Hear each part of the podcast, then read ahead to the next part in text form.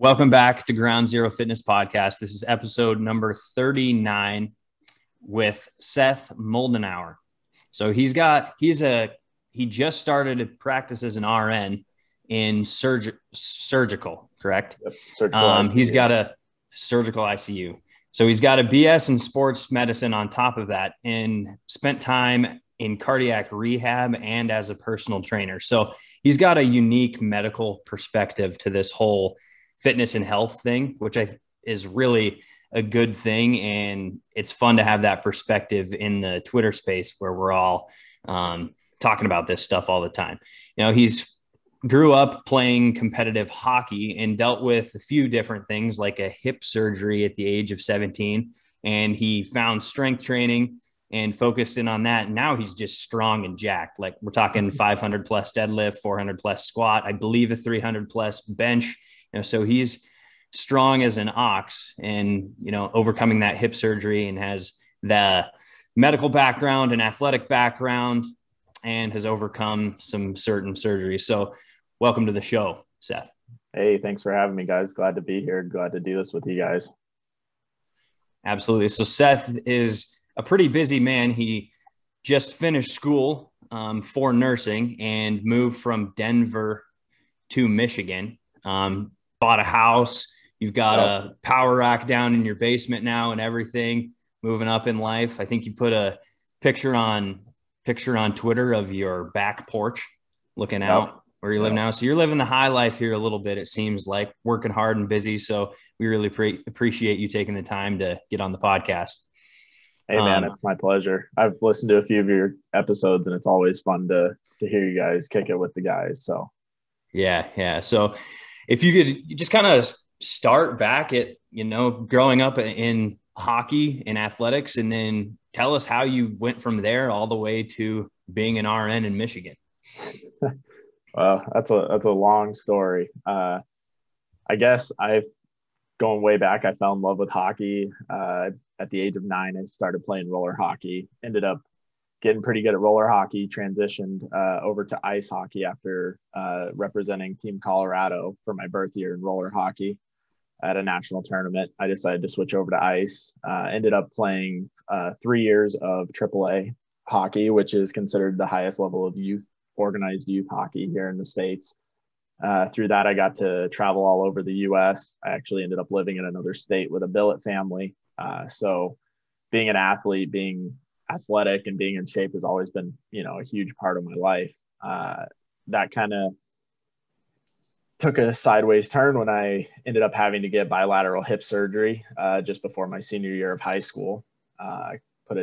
Ended up having to take an entire season off of hockey, had 10 months of physical therapy, was on crutches for about 4 months, pretty much straight through. It was pretty rough, but through that, I kind of discovered my love for the human body and the mechanics and how it works. And that's what really sparked me to pursue my first degree in sports medicine. The initial goal was to become a physical therapist, which everybody in my degree was going to go do that.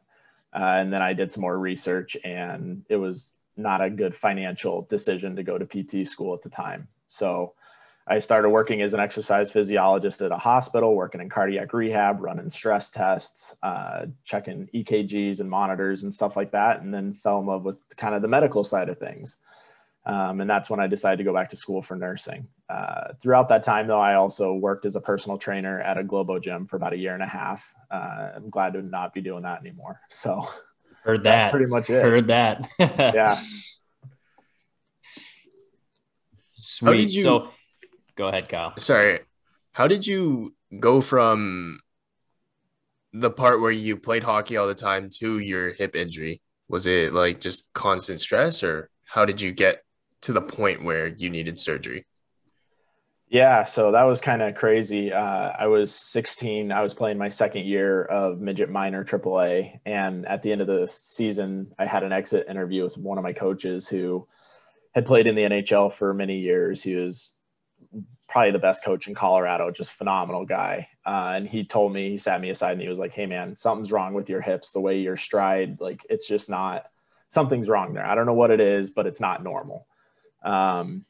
And I was also in a lot of pain in my groin area all season. I was taking, multiple ibuprofen and Tylenol before every practice, before every game for about the last 4 months of the season, just to get through the practices. So I got checked out by a physical therapist, and I was, expecting to hear, oh yeah, you're fine. Just a little bit of rehab or whatever. We'll fix you up. And the PT actually worked with the surgeon, and then they got me into the surgeon the next day, and they were like, yeah, you need to take a look at this kid. So that's, it kind of happened real quick. I went from finding out that I needed to have surgery to actually having surgery. I believe it was about 2.5, 3 weeks. Wow. So it was real quick. What was 17-year-old Seth thinking at that moment? It was pretty rough, man. Like, all I had ever really thought about was trying to get a D1 scholarship to play hockey. And that was, I don't know that I would have been good enough prior to surgery, but I definitely would have had a chance. I was never, the best player on my teams, but I was always competitive enough to, give a good run for my money. So it was pretty rough. I kind of realized that my dream of getting a D1 scholarship for hockey was probably out the door. But at the same time, when you're going through something like that, you kind of just, you have the tunnel vision. You just think about the thing that's right in front of you. So it was, all right, let's have this surgery, get on crutches, walk for 2 weeks, have the other surgery, get back on crutches, start my rehab, like just one thing after the next. There wasn't a whole lot of time for too much processing. It took me a few years afterwards to kind of figure out what was going on during that time. Let's dive into that like a little bit more. Just how many years ago was that, 10? No, it's about 11 years ago. 11 years ago. So like, yeah. What I'm really curious, that's a lot for like a 16, 17-year-old to go through. It's like, what lessons have you taken from having that big surgery on your hips, going through all that rehab? Like, does that impact training now? Does that impact how you go about coaching? Did that really push you into the medical field going through that experience? I'm wondering what you've learned from it. Many different things. I mean, just being a competitive athlete with the coaches that I had, you learn the hard work and to push through and, never quit, never give up on yourself. And that having those lessons drilled into me through hockey really helped get me through that time. The biggest thing that I took away from it was kind of my love for the human body. And instead of just using the body as a tool for my athletics, I really started to dive into the anatomy of my hips and what went wrong and how, how the body functions as a whole. And I got, I had a great physical therapist that I got pretty close with. I talk to him from time to time, even 11 years later. He was the type of guy that would throw on his shorts and start exercising with me and teaching me, as we would go through it. So I really learned my love for the human body and how it works throughout that process. That was the biggest thing. So that really got your start, right? In all the exercise physiology, all that stuff was from the hip surgery or the hip injury itself. Yep, exactly. Yeah. So I took a year off of school right after high school because I had my surgeries the summer prior to my senior year. So I rehabbed all of my senior year throughout part of the summer, and I ended up playing one season of midget major AAA. And I took the year off of school. And during that time, I realized that, yeah, my dream of playing Division I isn't going to happen at this point. It's time to go back to school. And that experience of surgeries and stuff and working with my PT and seeing, the medical side of things, that's where I really just fell in love with it. Now, does your hip still bother you from time to time, or was it like a full recovery type of thing? Yes and no. It's a pretty full recovery. But I definitely still have times where they ache and they hurt a little bit. The biggest thing, and I think this is probably a product of myself not doing everything perfectly early on, I have horrible abduction flexibility. So people go into the, the lateral, the splits and stuff, and I have very, very little range of motion in that area. It doesn't seem to matter how much I try to train in that area. I mean, to the point where a sumo deadlift is like almost painful. So that's probably the biggest lasting thing, is the lack of mobility. But one thing I have found is my mobility actually started getting a lot better when I trained under a load in a progressive manner, kind of roping it into training. I, you know, being a hockey player and, you know, you have great coaches and stuff, but they don't know strength training. So you're doing, you know, quarter squats, you're doing deadlifts with way more weight than you should be. You're leg pressing all the plates in the thing, but you have no range of motion. So learning to actually train properly has helped my range of motion increase drastically.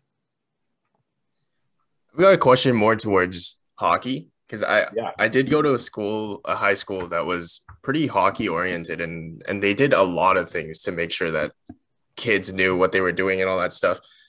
Hockey players usually have really tight hip flexors, right? Just from the constant, what do you call it? Is it like sprinting on the ice? Because it's like short shifts, right? 30 to 60 seconds, you're in there, and then you're out.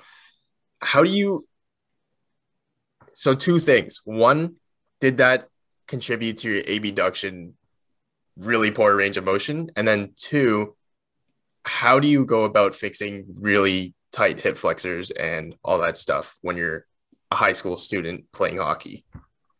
So to your first question, I don't know that it contributed that much. I think it's more a product of post-procedural stuff, me not doing the proper rehab, because I didn't want to do the little stuff. I wanted to jump in and, you know, get my squat going, start, you know, doing the lunges and stuff like that, but not really focusing as much on the stretching aspect of it. Which now that I, you know, am a little bit more well-versed, I don't know that stretching is really all that beneficial, but I know that's kind of a controversial topic. As for staying loose with the hip flexors, when you're skating frequently enough, a big thing that you just have to do is like dynamic stretching to warm up. Like your hip flexors are going to be pretty tight, especially when you're skating all the time. A big part of it too is if you think about the motion, you're going from, you know, the posterior to the anterior portion with your skates. Those skates are like little mini weights. You're actually getting a hell of a hip flexor workout every time you take a stride. So you actually have very strong hip flexors, but they tend to be kind of tight. So a big thing is just dynamic stretching and really kind of loosening up that range of motion prior to getting on the ice. Sam, you want to dive into that stretching thing? You looked really excited. And here's where I want to start with this. This is a direct, pretty close to a direct quote from Seth here. I didn't start gaining mobility and flexibility in my hips until I started strength training through proper ranges of motion with a load. Yep. And I think that's something that there's a few of us that are talking about that a lot. Said, hey, maybe your problem is the weakness in the muscles and not working them through a range of motion. Maybe that is what would fix your mobility issues and your flexibility issues, not wasting time going through a 30-minute hip mobility stretch routine. So do you want to speak on that a little bit more? Yeah, honestly, I was all about the static stretching, especially when I was playing hockey and stuff. And I know there's still people that swear by it, so I think it's still kind of up in the air. But for me personally, what I've found out, especially, I think it really depends on the type of modalities that you're doing. If you're looking for general fitness and you're just wanting to weight lift or power lift or whatever, I don't know the general flexibility is really that big of an issue. If you're a competitive athlete, you probably need to add some of that in there. You know, especially like if you're a goalie going into the splits all the time, you want to be used to getting in and out of that. But for the general person, I think it's really important to just realize that training properly under load is creating that range of motion. And sitting there doing a static stretch, you know, trying to reach and grab your toes with a completely rounded back to take all the pressure off your hamstrings is really not helping you develop your hamstring flexibility. You're just screwing up your lower back because you're arching the hell out of it. So it's much more beneficial to do, you know, a stiff leg deadlift and progress that through a proper range of motion, increase the weight as possible. And that's really going to get you, you know, more flexible in those hamstrings. You're going to also become stronger in that range of motion, as opposed to stretching where you're not really going to get any stronger at the length of that stretching, whatever modality you're using.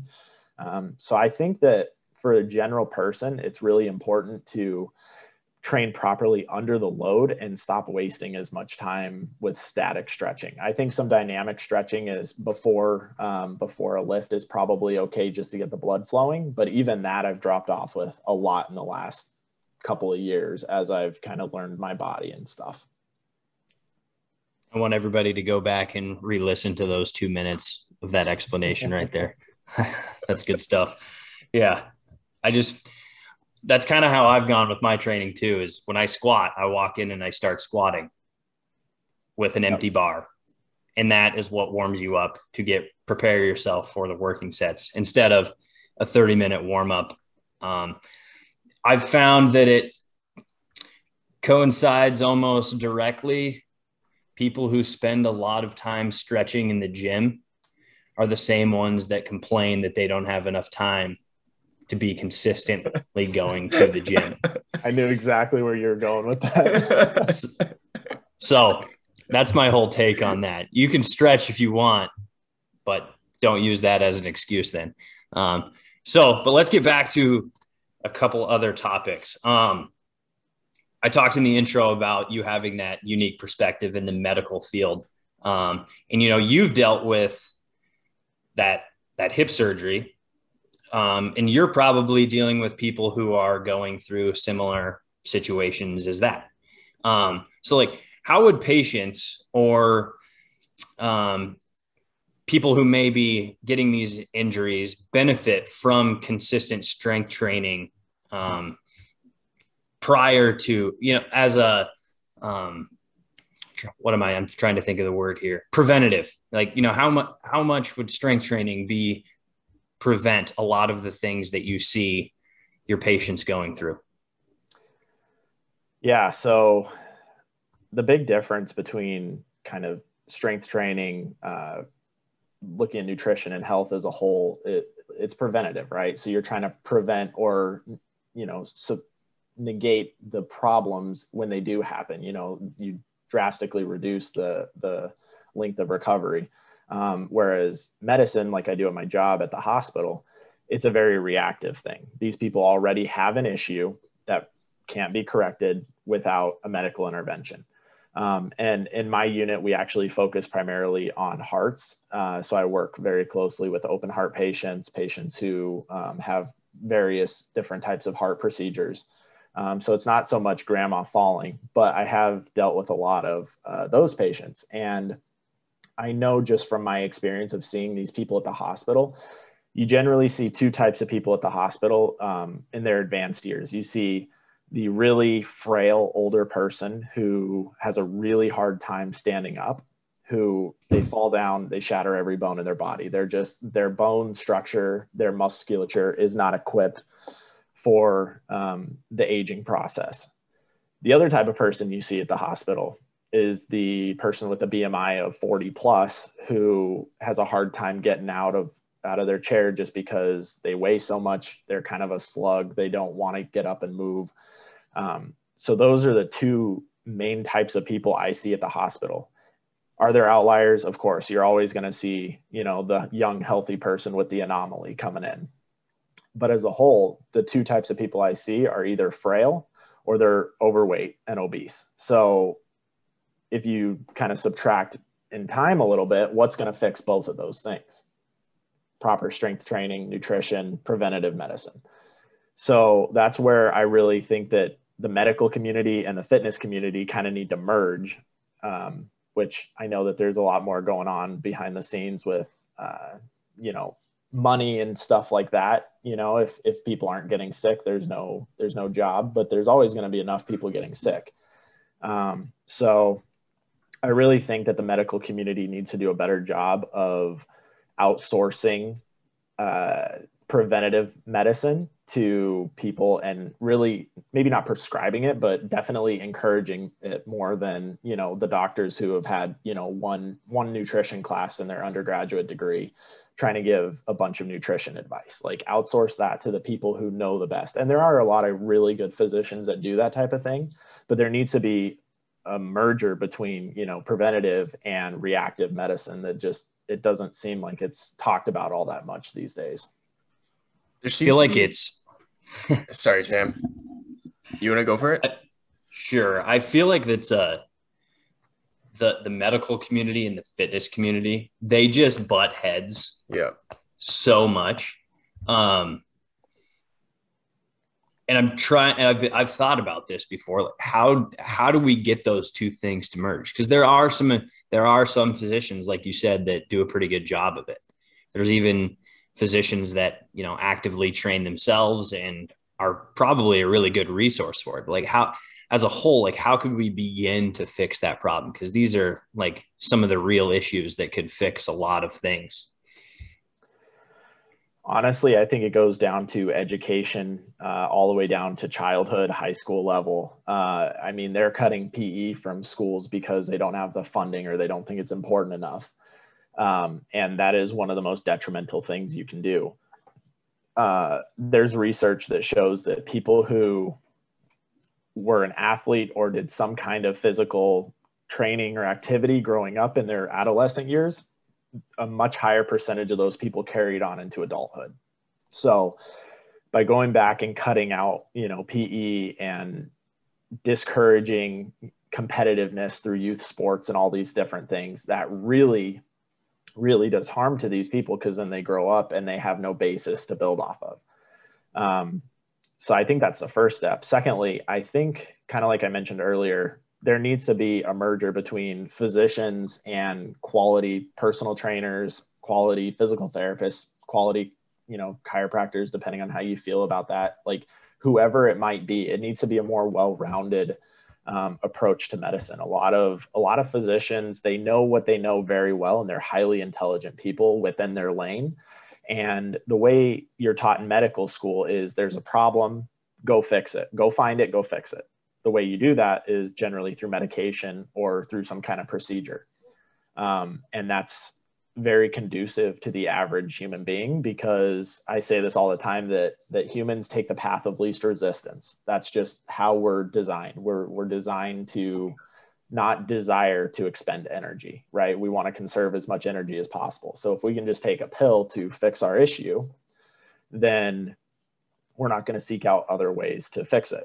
So I think physicians need to be a little bit more open-minded to when and when not to kind of outsource to strength training coaches or nutritionists, stuff like that. I think that also on the fitness side, there's a lot of kooks out there who say, if you just eat right and train properly, you'll never have a problem in your life. And that's ridiculous as well. There's a time and a place for physicians, for procedures, for the medical reactive side of thing. But if we can delay that as long as possible, that's where we need to start focusing. Yeah, that was a great response, because you'll see there's two sides of it, which you just described. There's the people in the medical practicing industry that will be like, they're just gym bros. Why would you listen to a personal trainer? They're only there to build muscle, build strength. What do they know about anything about like staying healthy? And then you've got the gym bro mentality of doctors. Why are you giving all this reactive procedures? Why is there nothing that talks about the preventative measures to making your life better? And then there's this constant battle between one another. And sometimes you do see it. You see it online where certain practitioners will hate on the personal training industry. And then the personal training industry, you'll see tweets all the time saying something like, doctors, why are you not doing your job? Why are you not giving any preventative measures? And it's like everyone has their own specialties. Like, doctors are good at the reactive stuff, but they're not so good at the preventative stuff. And if you're so right about that, if they just work together, maybe stop butting heads and decide that they're both useful, they can be used together to achieve the macro goal of just staying healthy, then it should be prioritized. Maybe we need like a PhD in like gym bro doctors. Like, make that a degree, you know? And you have to have a, you know, two times body weight deadlift. You have to have a 1.5 times body weight bench. You have to have a 2 times body weight squat. And that's one of the graduation requirements to be a doctor from there. Like, I wonder if we could get that going on a macro scale, what would that look like? What would the world look like? I'd probably be a lot better than it is. I'd be entertaining, to say the very least. What would it be? A doctor of bro science or whatever? Anyway. I think Twitter already has a few of those. Yeah. Yeah, they do. Self-proclaimed. Yeah. Which is just could be a good or a bad thing. But you actually kind of answered one of our questions there. From the medical side, I really like having that perspective and was interested there. So, I know let's talk a little bit more about training though. I know you started back as a hockey player lifting, and you had your hockey coaches telling you what to do. So like, what were some of those things that you started doing there as a beginner? And what were some big mistakes that you made? It's kind of hard so when you're training as an athlete versus training for general strength, there are two completely different goals, right? So for the sure. end outcome needs to be evaluated in deciding how to train. So overall, I think our training probably was pretty good for hockey specific activities, although I wish that they would have built a foundation of strength on it first and then transitioned into that. A lot of the big mistakes really came after I quit playing hockey competitively and went to get my first undergraduate degree. I'd go to the campus rec center, which was it's a beautiful, up at Colorado State, it's beautiful campus rec center. And I would go 6-7 days a week, I'd train the same way I did for hockey, except maybe, a little more bro type stuff, maybe some more curls, some more bench, stuff like that. And I was in great shape overall, great cardiovascular shape, low body fat percentage, but my lifts, they would just max out. I maxed out, 315 deadlift, 275 squat, 225 bench for maybe one or two, and I just could never get past that. And while I was in school, I started researching on my own. I took kinesiology courses. I actually ended up dissecting a cadaver and learning, the origins and insertions of muscles really well and how the body moves. So I started researching more on my own and came across, the starting strength method.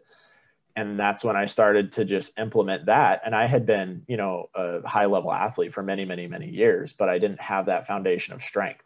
And when I followed that 3x5 to a T for a few months, my lifts skyrocketed.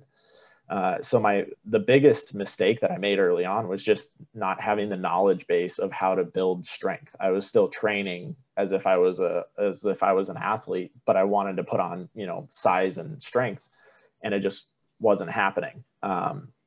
So once I finally realized how to train properly for strength, everything started to kind of fall into place. I've seen a lot more athletes these days in high school, and they really rush that process of building the foundation, and they'll just completely skip that, right? You'll see really ugly squats in the weight room.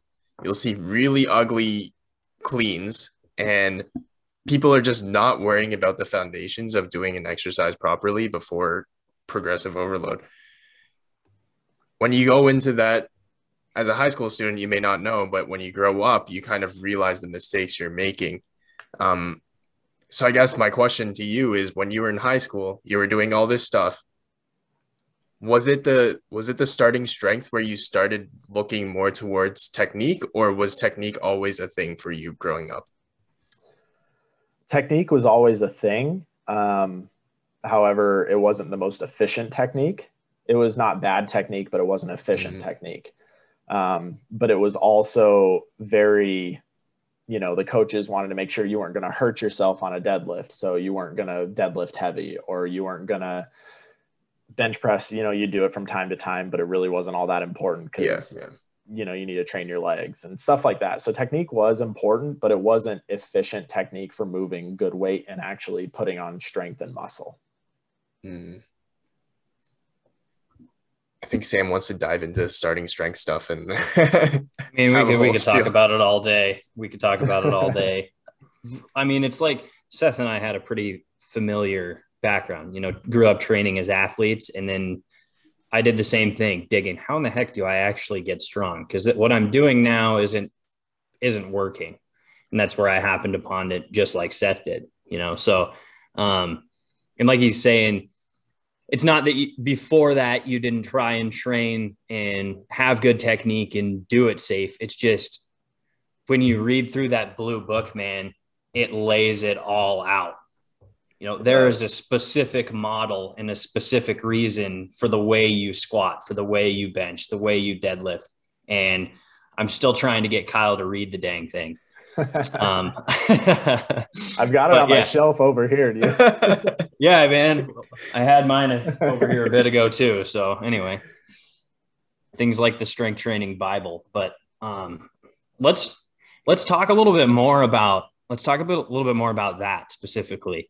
And cause I push for it a lot and you push for it a lot. And Kyle and I have talked about it on the podcast. So I'm hoping that some of our listeners have started diving into it a little bit. And, you know, I found it incredibly hard and I butchered the crap out of it. Like the first time I went through an LP. Mm-hmm. So I know you went and had a little bit of a checkup with an actual starting strength coach there in Denver. And did you have any like weird realizations when you went there and they started coaching you? Like, was there anything that you just completely missed in your own training? Not so much that I completely missed, more things that I just wasn't really aware of in my own body mechanics. I mean, you can film yourself lifting as much as you want, but you're always going to kind of favor what you want to see. And the big thing for me, the reason I decided to go get a tune-up with them was I was having some pretty bad hip pain. And I wasn't sure, like, do I need to kind of tone it back? Like, why am I getting this hip pain? Is it tendonitis? Like, what's going on? So I went and saw them, and a big part of how they explained it to me was I was having knee slide at the bottom of my squat. So basically what would happen is my knees would come forward, and then as I was about to come up into the concentric portion of the movement, my hips would come up, my knees would actually shoot back way too early. So they were sliding back, and then that would put more pressure on my hips. And so that was partly why I was getting some of that pain. So that was a really good thing for me to kind of get another perspective. Even on my deadlift, they were pretty helpful in that I kind of have a tendency for right at the bottom of the movement for the bar to come off of my shins a little bit. And, you know, if you're a lifter and you've moved any kind of weight that's heavy relative to you, you know that when you start lifting, you go into that zone and you don't hear anything, you don't see anything else. You're just, that's all that matters. So I was never really aware of that. I thought I had really good technique on that. So getting coached in how to sit back into it, pull my chest up even more, having somebody actively cue me on what I needed to correct, which I can do for my clients, but it was really helpful to actually have somebody do that for me. For sure. I remember like walking into my coach and the very first workout, I had been coaching people on this stuff. And if you read Starting Strength, one of the big squat cues is knees out. Yep. Knees out, like at all costs. So I remember it was like a second or third warm-up set. I may have gotten to like 225 and we were working up. And one of the first cues the coach says, as I'm getting to the bottom of my squat, is knees in. And my head exploded. Like, what do you mean? I'm with a starting strength coach right now, and you're saying knees in? You know, like, what are you even talking about? I just remember being baffled to the point, like I couldn't even squat the next, like, what do you mean my knees are supposed to be in? Isn't it supposed to be out? So here I was, people are paying me to coach, and I am, you know, coaching. I've been training this way for a few years, and I had been squatting with my knees too far out like the whole time. And it's just like, holy crap. And it fixed a few problems there. So I guess the message here is like, it's always good to have a coach's eye on you, regardless of how advanced or how good you think you are. You're probably not actually doing it to an optimum level. Yep. And I think it's important to note too, that if you're slightly off on your technique, that doesn't mean you're going to get injured and you don't need to freak out. It just means that you're not moving the weight in the most optimal way possible. Because I know a lot of people freak out about technique, and especially on the deadlift, oh, their thoracic spine is rounding a little bit, they're going to throw their back out. No, that's not how that works. It's actually, I mean, neutral spine is a range for everybody, and a little bit of thoracic rounding, you'll actually see in elite power lifters. It helps them get, it shortens the distance that the bar actually has to travel a little bit. So it's very individualized. So people who freak out about just these minor little tweaks, it's really, you're not going to hurt yourself unless you do something drastic. For sure. It's like the little hip shift in the bottom of a squat. Like, it's not going to kill you. Right. Yeah. Yeah. That's a big thing. And that you see a lot of resources being, and Kyle and I were just talking about this before we got on this podcast. You see a lot of resources being like, hey, you need to have X amount of ankle mobility, X amount of hip mobility, X amount of your hips can't shift. You've got to be perfectly symmetrical with your shoulders and your hips and all of that before you ever even think about putting a barbell on your back. And I think that just scares people off, because it's like, it's putting the perspective that people are already broken or they're already dysfunctional before they even get to the actual meat and potatoes of the training. That's a big problem I'm seeing with a lot of stuff nowadays. Oh yeah. I mean, fear sells, right? So if you can convince somebody that they have an issue and then you have the answer to it, that's how you're gonna, make your money.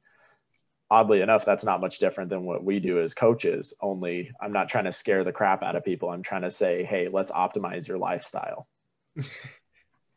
Yeah, you see it a lot with, I mean, yeah, Sam and I were also talking about it before, but there's a lot of fear mongering, especially with personal trainers nowadays, where some personal trainers will even pull up studies and be like, this is the optimal way of lifting. This is the way you should be doing it. And it's scaring away a lot of people, because they'll bring up like 8 studies or like 8 reasons why you should not do this, should not do that.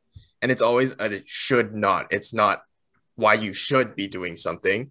So I know a lot of people who, from the outside perspective, that will think, oh, I've been told not to do this. I've been told not to do that, not to do that, not to that, to the point where they don't even know what to do. Like, they're literally paralyzed, because every coach that they see online or personal trainer sometimes will tell them, this is bad for you, that is bad for you.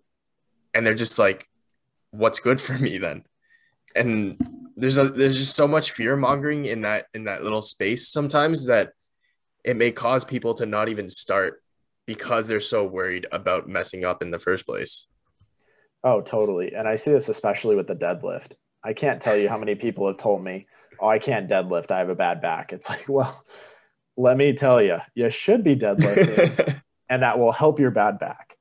I mean, I know Sam and you, Kyle, you guys love going on Twitter, especially talking about that. It's fun to see the responses from people, but what people don't realize is you don't have to start with a 405-pound deadlift from the bottom of the movement. If you have a bad back and a decreased range of motion, you can pull from the blocks with, the 10-pound bumper plates. You can shorten the range of motion, you can lighten the load, and then you progressively lower the blocks until you get to the floor, start progressively adding weight. That's what people miss out on when they say, oh, I have a bad back, I can't do X. The answer is you can do X. You just need to do it properly and work to find the functional range of motion within your own body before you try to, pull 405 from the floor. And that's where a lot of people get hung up, is they realize they can't do it perfectly right off the bat. And they say, all right, well, I might as well just not even do it and just hold on to my excuse of having a bad back. Yeah, very true. People will see the number of plates you have on the side and then be like, holy crap, this is a crazy amount of plates. I'll never be able to, not just I won't be able to do this, but that must be bad for you, because right, it's a lot of plates, and they think it insinuates more lower back pain or whatever back pain they have.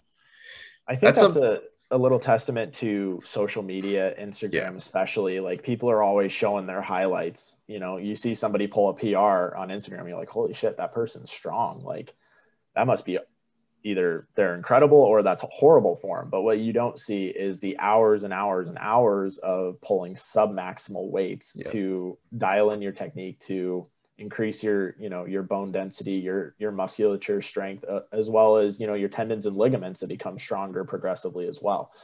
So what people fail to realize, especially through social media, is people aren't going hard and pulling maximal loads every single time. Yep. That's a big thing. I think social media does do that sometimes. It glamorizes lifting heavy when, I mean, I understand, like, we're trying to show off our highlights of our training.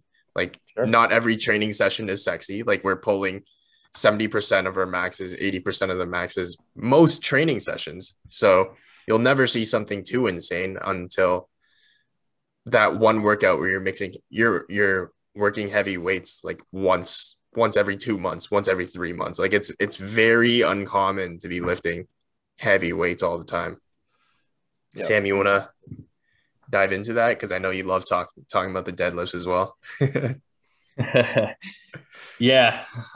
I think we're getting a lot of pushback on the deadlifts recently, I know you listened to Thane's episode, Seth, but that was like how we knew that we had been pushing deadlifts enough, is when people started pushing back on it. And that's what I think a lot of us gung-ho deadlifters on Twitter, and that's where the pushback is getting, is people don't want to, it takes a lot of work. Like you said, you got to regress it as much as possible when you first start deadlifting, whether that's from the rack just below or above the knees and you work it all the way down. People don't want to go through that process of in that progressive overload and slowly adding weight, slowly adding range of motion to get to the point where they can deadlift comfortably. The thing about the deadlift is that it's hard. It's really hard to do. Yeah. You can get somebody and build some strength by putting them on a leg press really easy, and people can start building muscle that way. But it's easy to just put somebody on a leg press and do it. You know, that's the thing about the deadlifts, is it's about a system-wide thing. You know, every muscle, every ligament, every tendon, every bone, your brain is all being used in a deadlift, whereas some of those other exercises, it's not. You know, it's a system-wide thing, and that's why I push for it so much. And in comparison to a lot of the people that say you don't need to deadlift, or you shouldn't deadlift, or you're going to hurt yourself deadlifting, typically those are the people that could never get over a 225-pound deadlift without hurting themselves. So anyway, we won't go too much deeper into that one, but let's get back to a couple more topics we wanted to chat with you about. I remember seeing it, and you talk about your wife a lot on Twitter and your relationship, and you're kind of one of those like anti-alpha people, which I love. And I remember Joel Lopez, he's the one that does the Read Your Keys podcast, was like, I'm not homosexual, I'm not heterosexual, I'm not whatever, I'm wife-osexual, you know? So I thought that was a tweet. That was a absolutely fantastic tweet. And I'm not married yet, but I was like, you know, that's exactly what we need more of. So I've just been curious, like, how you're training and you taking your training and your habits seriously, how has that like positively impacted your relationship with your wife and even your family? Yeah. So primarily with my wife, it really shows her that I have a dedication to put myself out there first, to lead by example. I know this is probably triggering to a lot of people. My wife wants to be a stay-at-home mom, and she wants to have the freedom to raise, you know, our eventual children in the ways that she wants to do that.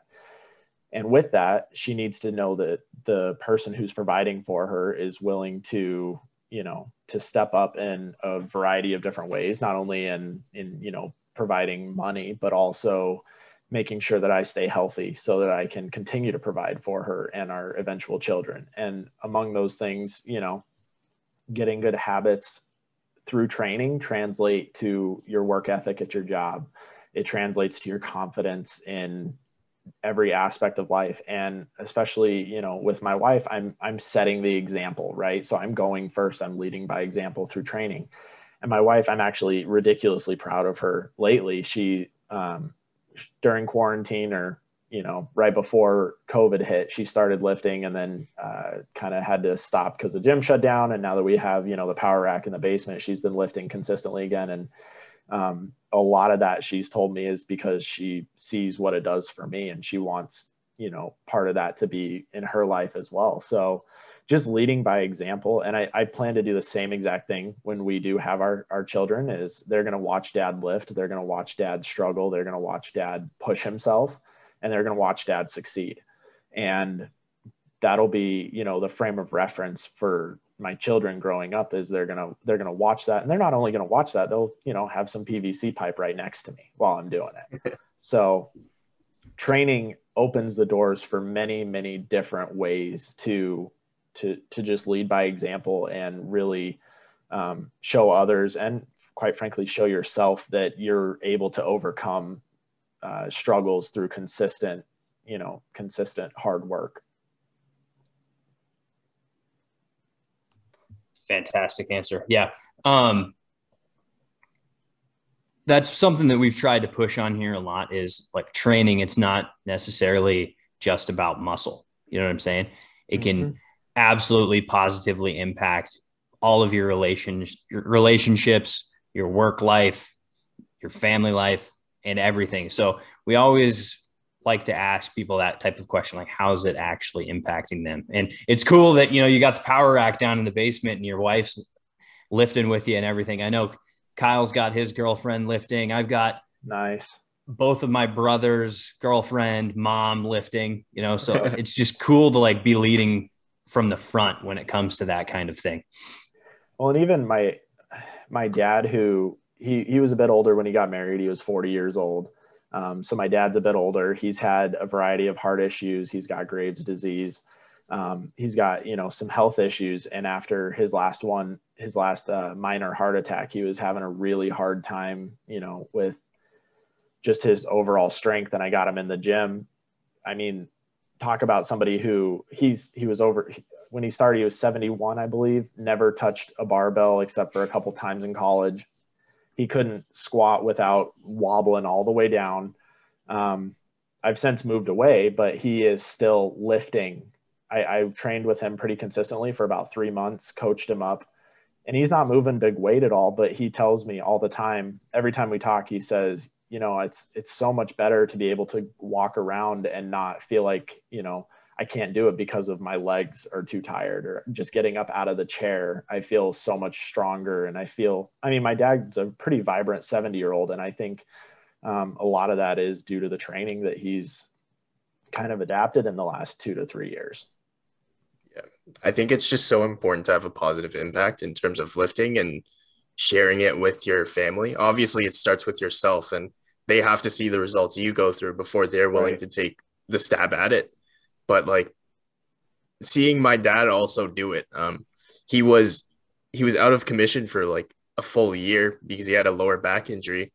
He was bedridden for 6 months, couldn't even get out of bed, could barely walk.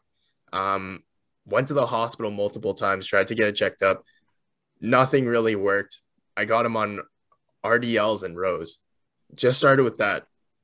And it's great to see his progression now, because now he can squat 135 for 5. I know Sam loves his 5. I know you do too with your starting strength, but I got him up to the point where he's doing a plate for 5. And it's like 2 years ago, the dude couldn't even walk. Like his lower back was so mangled, so messed up that like, it's incredible to see how lifting can have an impact, not just in terms of like healing the body, but also to see how much happier he is, how much he's incorporated more fitness in his life to this day. He talks about like, oh yeah, I can do like 50 push-ups in a row. He'll share those things with me because like it's a talking point. It's another talking point. My brother lifts, my girlfriend just started lifting, and it's cool to see a mini community you can build with lifting within your family, your relationships, and the people around you. It's really cool stuff. Oh, definitely. I was actually going to ask about that because I know that you got your dad training as well. I'm happy to hear that, man. Like that's awesome. How did, like, what does he say about how his everyday life is different, more so than like talking about what he's doing with the weights? I mean, you said he was bedridden for 6 months. How big of an impact is that on him to be able to, you know, just mentally get up and do that, you know? Well, I never really asked him like how much it affected his life, because I know obviously it did, right? Sure. Being bedridden for 6 months, not being able to do the things you want, not even being able to walk without somebody assisting you. It's really tough. It takes a mental hit on you to know that you can't do the things you used to do. But now he's like, I just see it in him where he's doing a lot of things outdoors again. He's gardening, he's planting veggies, he's just doing all the things that he couldn't do, which is really satisfying to see. And it's nice to see him be able to not go the route of not taking the route of, oh, I'm just getting old. This comes with age. I'm just going to take pain medication, deal with it, and go down the route of I'm aging. He really took the bull by its horns and was like, I'm taking control of my situation, started lifting, all that stuff. And it's funny to say, but he's like 50. Damn, I don't want to butcher my dad's age. He's like 51, 52, 52. And he's the most jacked he's ever been in his life. Like, it's actually crazy to say, because I look back at his older pictures when he was my age, and he was that skinny, lean kid, really low percent body fat, but not a lot of muscle, just a lean kid. Now he's put on quite considerable muscle. We used to make fun of my dad for having chicken legs, but he's worked on it, and it's pretty incredible to see a 52-year-old somehow build the most amount of muscle he's had in his life. Well, and that just goes to show that, you know, a detrained individual, somebody that isn't used to the training, I mean, it doesn't really matter where they're at in life, they can see results from it. And I mean, we call those activities of daily living, the gardening, stuff like that you mentioned. It's training. You don't have to train just to be jacked and move a lot of weight. You'll probably end up wanting to do that because it's addicting. But quite honestly, if just that little bit of training that he's been doing has improved his lifestyle drastically, and it allows him to do those activities of daily living without, you know, the fear of throwing his back out again and being bedridden. And he has that confidence in himself again. And it gave him, you know, an outlet to really believe in himself and work towards something, you know, something that could actually work. So I think that is a very overlooked aspect of training, that people see it as just gym bros and meatheads and all this stuff. Whereas every single person can benefit from training in some way. It doesn't have to be, you know, a bodybuilder or a power lifter. Yeah. Sam, I know you got your mom deadlifting a while back. How's that been going now? She was an interesting case. She's dealt with scoliosis for an incredibly long time, and she's always been really careful with the way she lifts things. Like, even like just like lifting a box up off the floor, the way she does it is just ridiculous. You know what I'm saying? Like, most people just bend over, pick it up. No, it's like a, you know, like straight back and all this stuff. So she was really like worried about lifting weights and how it would hurt her back, and, you know, that it would end up setting her back. And I think we've gone on a really slow progression, and she's gotten up to 100 pounds for like a set of 5. And wow. Just like her knowing that, hey, I can actually lift this, and I can lift it safely, I think has done a lot for just general confidence. Now, when she goes to lift up her grandkids, like it, yep, there's a little bit more confidence there. Like, if I can deadlift this much, then I can pick up my grandkids, you know? So it's been slow with her a little bit, just because you have to battle that.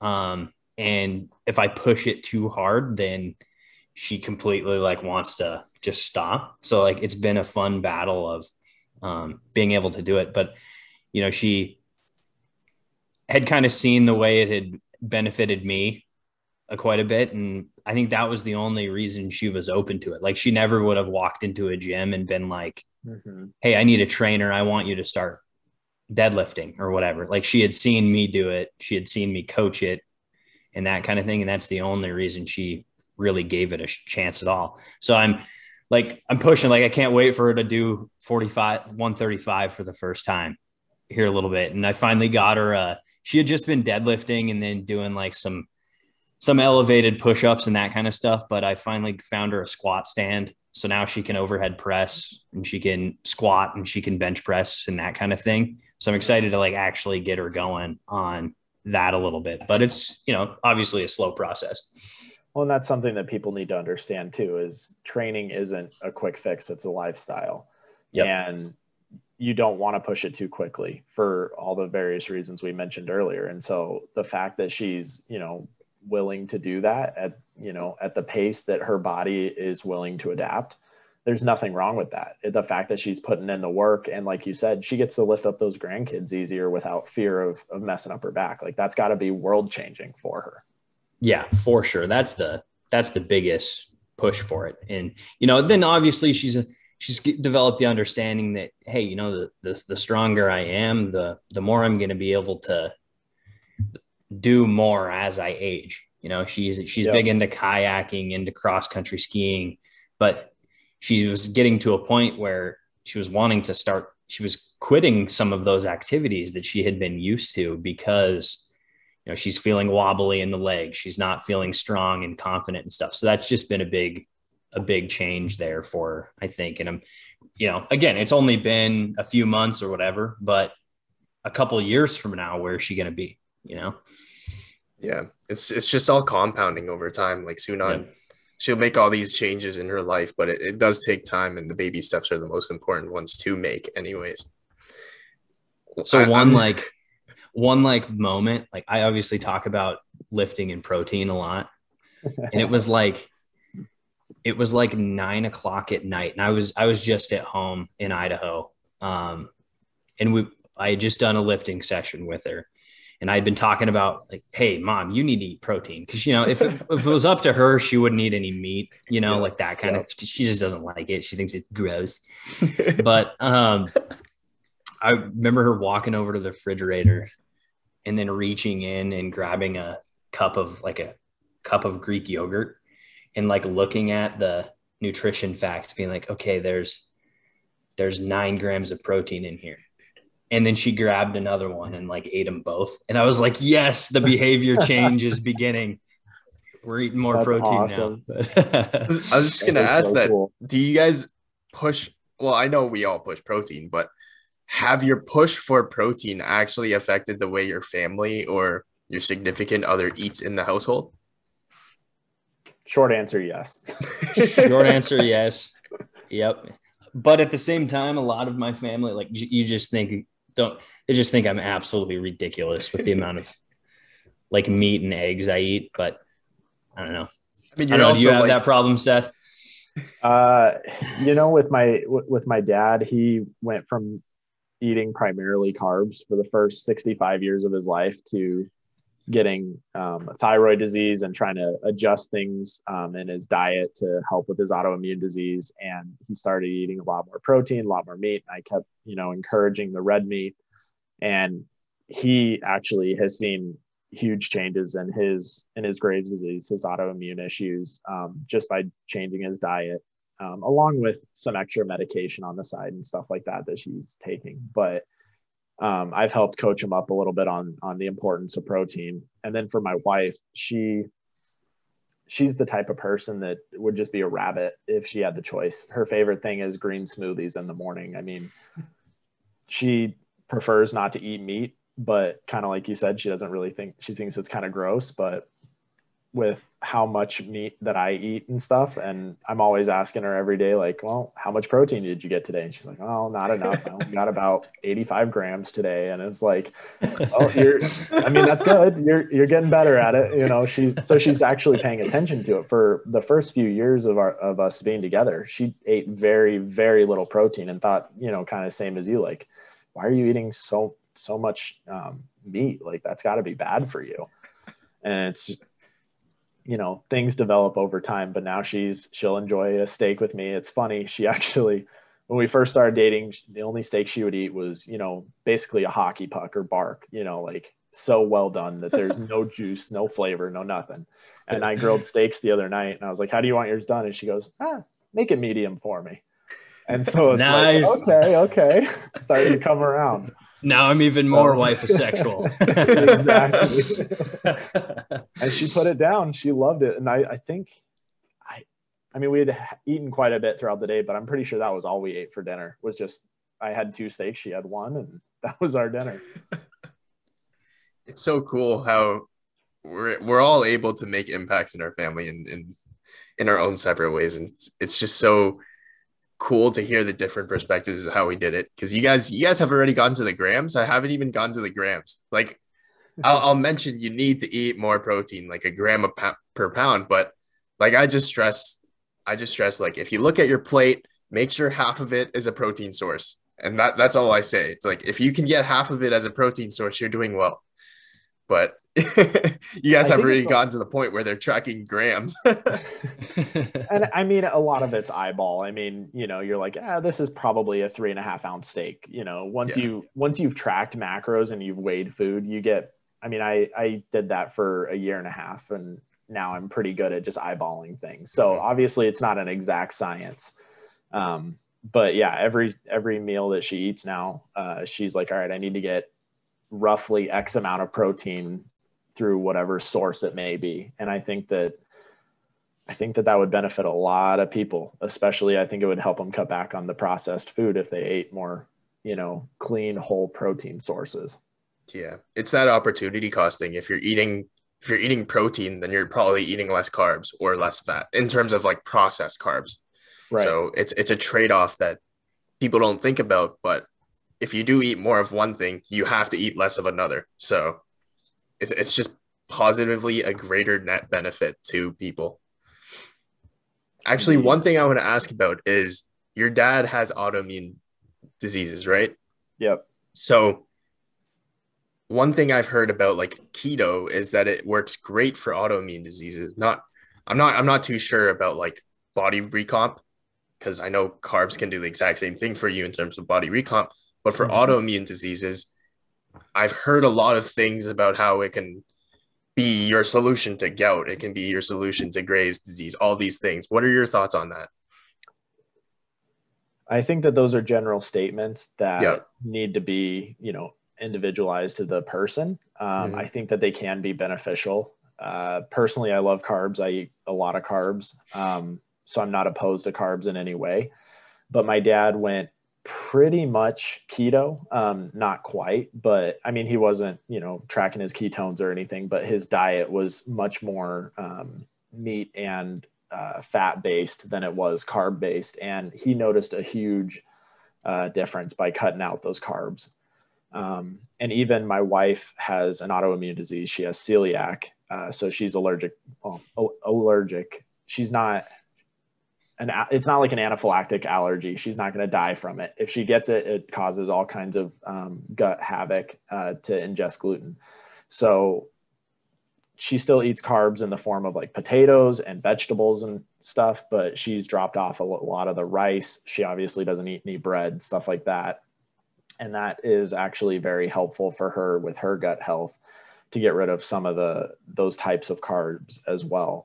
I know that people with epilepsy, keto has actually shown to be very helpful for whatever reason. They're not entirely sure why, but it can actually help patients with epilepsy, which is pretty interesting. It's pretty cool stuff. Yeah, that's good stuff. Keto. Speaking of, you know, I think I find keto to be really controversial. So let's end this thing with a few controversial Twitter topics. There you go. And the first one you actually tweeted on a couple days ago was the diet soda. A lot of people say like aspartame and diet soda, that shit is poison. You should never drink it. So what's your take on that, Seth? That actually used to be my take. When I started getting really healthy, I dropped off, didn't drink anything but water, the occasional beer, you know, milk. That's all I would drink. I didn't drink any sodas, anything like that. And then I started, you know, doing research and stuff. And you realize that the claims that it's going to cause cancer, that it's going to cause weight gain, that it's going to throw off your hormones, all this stuff is done in labs. And it's at like 100x the amount that you would ingest. So could it be potentially harmful? I mean, if you're going to sit there and that's all you drink throughout the day and you have 60 Cokes, yeah, it could probably cause issues. But just like most things in life, if it's done in moderation, I don't see how it can be an issue. I don't know if either of you guys follow this gentleman named Lane Norton. Oh, yeah. He's got a pretty good following. He's pretty controversial in himself, but he had a fantastic post a couple weeks back on Instagram about this topic, and he analyzed a research paper and basically just debunked all of the stereotypes for you know, aspartame and what it could potentially do to you. And I mean, you read that, you read some other research on it, unless it's at a very, very high amount, it's probably going to be just fine. I've always been on the side that, you know, if you're drinking a lot of heavily sugared sodas, then you're going to be consuming a ton of calories, which means you're more prone to putting on fat, which means you're more prone to becoming obese or staying obese. And that in itself, the obesity in itself, causes a large host of health problems. You know, heart disease, they're more prone to heart disease. They're more prone to diabetes. They're more prone to all of that. And obesity is going to kill you long before any of the chemicals and stuff in a diet soda, if you're able to, you know, keep your calories in check that way. So if that's going to be the way that you maintain your body composition and still enjoy some things that you drink, then I think you should do it. I completely agree. People, you know, you'll see them, they're sitting there at a BMI of 50 and they're drinking, you know, pure sugar soda. And then they say, oh, I don't want to die from cancer. It's like, well, you're on the wrong track. And it's not because of drinking, you know, switching to diet soda. If you can become more metabolically healthy by switching to a diet beverage, then I 100% recommend it. Obviously, if you can just not have anything, then that's probably ideal. I'll be honest, I love drinking a Coke. I'll have 2 or 3 a week, maybe some weeks 4 or 5, you know, I don't excessively drink them, but a Diet Coke, it's refreshing. I enjoy it. And in moderation, it's a lot better than, like you said, pumping in the calories. I mean, I've seen people at work who drink, just with their lunch, they drink 600-700 calories worth of a beverage. You know, they get a couple lemonades and you see the calories on the back and you're like, if you would just switch that to diet lemonade, the amount, like, you would probably start losing about a pound a week just by switching, like, that one change alone. You could start becoming more metabolically healthy. And people don't want to see the big picture. They want to, you know, fear monger and look at the lab rats that got 100x the amount that you're going to get. So that's kind of my take on it.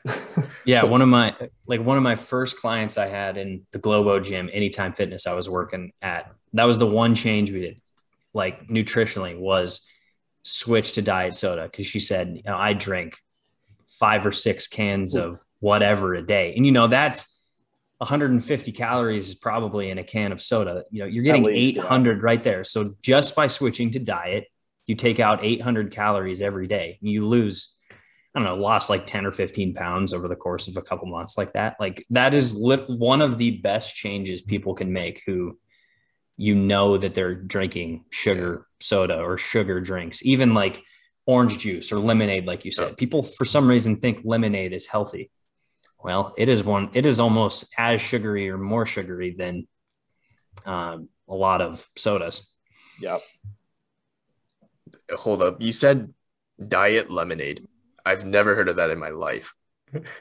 Yeah, like sugar-free. Stuff doesn't make it up to Canada or what? I guess not. Or I'm just not in the grocery stores long enough to see that stuff. Yeah. They put brown gravy and cheese curds on their French fries up there. So I don't know. Whatever. Oh man. I've seen some of the pictures of how you guys get your milk and your peanut butter up there. So oh, you've seen the milk. You've seen the milk, eh? Wait, peanut butter. We just get it in the container. Okay, because one of the people up in Canada that I know posted a picture of their peanut butter from the grocery store coming in a meat package. Yeah. I have never seen that in my life. But yes, we do have interesting milk bags. Yep. Yeah. There's that. Wait, milk bags. Wait, you didn't know this, Sam? No. So when you buy milk at the grocery store, you can either buy the cartons, but nobody in Canada does that. We buy it in packs of 3 bags. So each bag is like 1.5 liters of milk, and we each have a carton. So you have to buy your individual carton. Most families will carry 1 carton. And then whenever you need your milk, you go to the fridge, you take a bag and you put it in the carton, and then you cut open the bag. That's awesome. And then you take the carton and pour it out. That's awesome. You know, back in college, we called a couple guys on the baseball team who were a little fluffier. We called them bags of milk. And then that guy never understood it. Now I know. Light bulbs. Light bulbs on this podcast. Oh, man. That's awesome. Another one that's a little controversial, and we talked about keto a little bit already, is carbs. I always like to ask the fitness people of what their take is on the carbs and the controversy behind it. You have any opinions on that? Yeah, carbs are fine. It depends on what type of carbs you're getting, though. If you're getting Pop-Tart carbs or carbs through your sugared up sodas, those are all carbs. Your body doesn't know the difference. That's not a good way to get carbs. Those are not going to fuel you very well. They're not going to, help you reach your goals. But if you're getting carbs through, whole food, you're getting your potatoes, your vegetables. If your body handles rice, my body loves rice. I eat a lot of rice. Even some whole grain breads are just fine, depending on how your body responds. If your body responds okay to it, there's no issue. Yeah. The more I've been on Twitter, I used to, before I was even on Twitter, I would eat like your healthy meals pre-workout. I would do like your rice and whatever protein source I could find, primarily a carbohydrate meal before my workout, right? The longer I've been here, I've been influenced by Francis. He told me to get on the milk and cereal wave and experimented with that. And I realized, like, holy crap, like I found a new level of energy in the gym. Then I went even further. I started doing like chocolate bars, dried figs, and I'm finding like Reese's peanut butter cups are the best energy for me pre-workout. But like this is all for training, right? Like, to the casual listener, I'm not telling you to like overdose on Reese's peanut butter cups or chocolate, like the bad carbs, but if you use it in the right time and place, it can be very beneficial to your training. Well, I mean, those are very simple carbs that are broken down very quickly, yep. And are readily available for energy. So exactly. I've done that in the past as well. One of my favorite things is just pure honey. A few tablespoons of honey hits my bloodstream, gets me good energy. What people need to understand is nobody eats a perfect diet. I'm of the opinion that if you eat about 80 to 85% of your diet healthy, you're in really good shape. And it's okay to have that stuff from time to time. It's not going to kill you. And especially if you use it the way Kyle was describing, pre-workout, use it for a purpose. You can enjoy that sugar cereal or a couple pieces of candy or whatever, and then you burn it off right away. I think people also need to understand that the amount of calories you burn during training does not equate to the amount of calories that you want to ingest. Yeah. A lot of people eat a candy bar and it's 600-700 calories. And they're like, oh, I'll just go work out. It's like, yeah, during your training session, you probably only burned 300 to 450 calories, depending on what you were doing. So that's good to keep in mind, just the overall energy balance equation in your head of, okay, what am I burning versus what am I actually intaking? Mm-hmm. Yeah. People get caught up in the Apple Watch calorie watching all the time. And it's not really accurate, first of all. And second of all, like if you're training or if you're exercising and your main focus is on calorie deficit or like the calorie equation, then you're probably not training for the right reason. You're exercising for the right reason. You should be paying attention to your diet and your weight in the kitchen, and the gym or your training should be primarily focused on whatever your goals are, whether it's to become a better athlete or build more muscle to prevent injuries in the future. Well said. I completely agree with that. I think we've got, let's see, we'll talk about one last one. And here on like the Twitter and in the fitness space, something, there's a lot of coaches and influencers who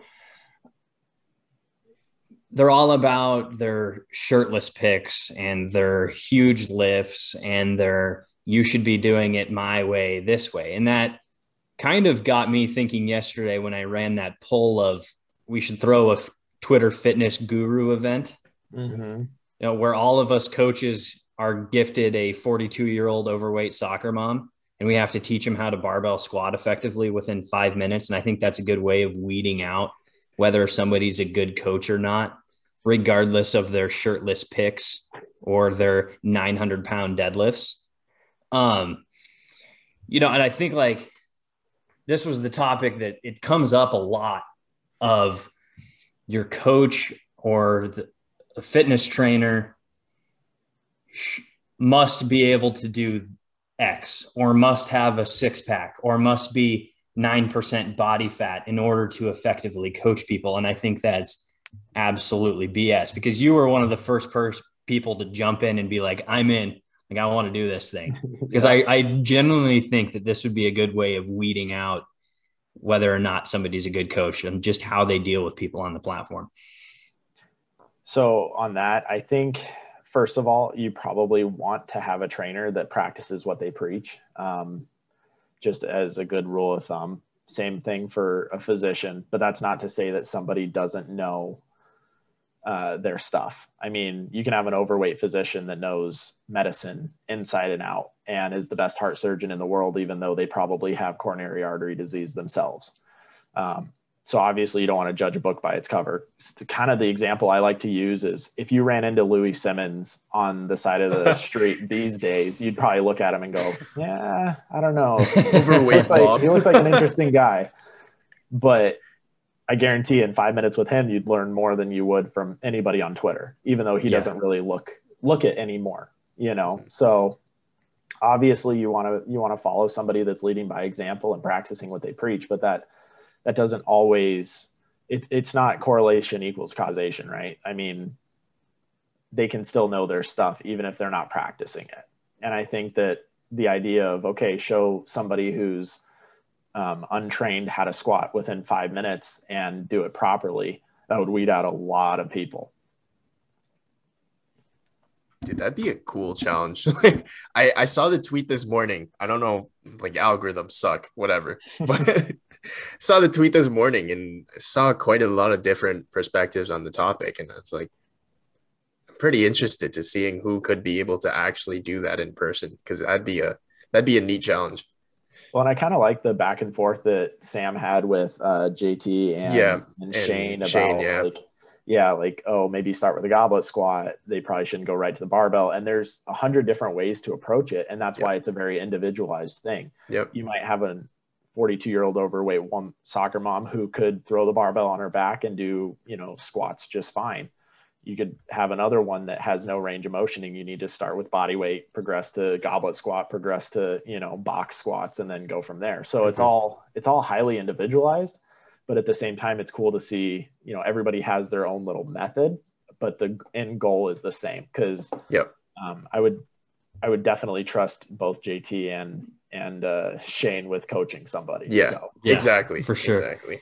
It's all in the different methods. And I think, sometimes what I didn't particularly like about some of the responses was like, I wouldn't have somebody anywhere near a barbell right before they spend a few sessions bodyweight squatting, and they spend a few sessions, whatever. And it's like, unless the 42-year-old overweight soccer mom is extremely weak, I know with a technique bar or a women's barbell that I could get them close to getting down to depth based on their positioning, based on their strength within 5 minutes after taking them through a bodyweight squat, teaching them the breathing, teaching them what to think about and everything. You could get them really darn close without hurting them. And that's where I was a little bit like they were, it's like the gatekeeping to the barbell. Like you need to be able to do X before you should be using a barbell. And like, what's the difference between a 15-pound technique bar and a 15-pound kettlebell held in a goblet position? You know, so I that was an interesting conversation to have with people on the different ways. Nobody's necessarily right, but sure.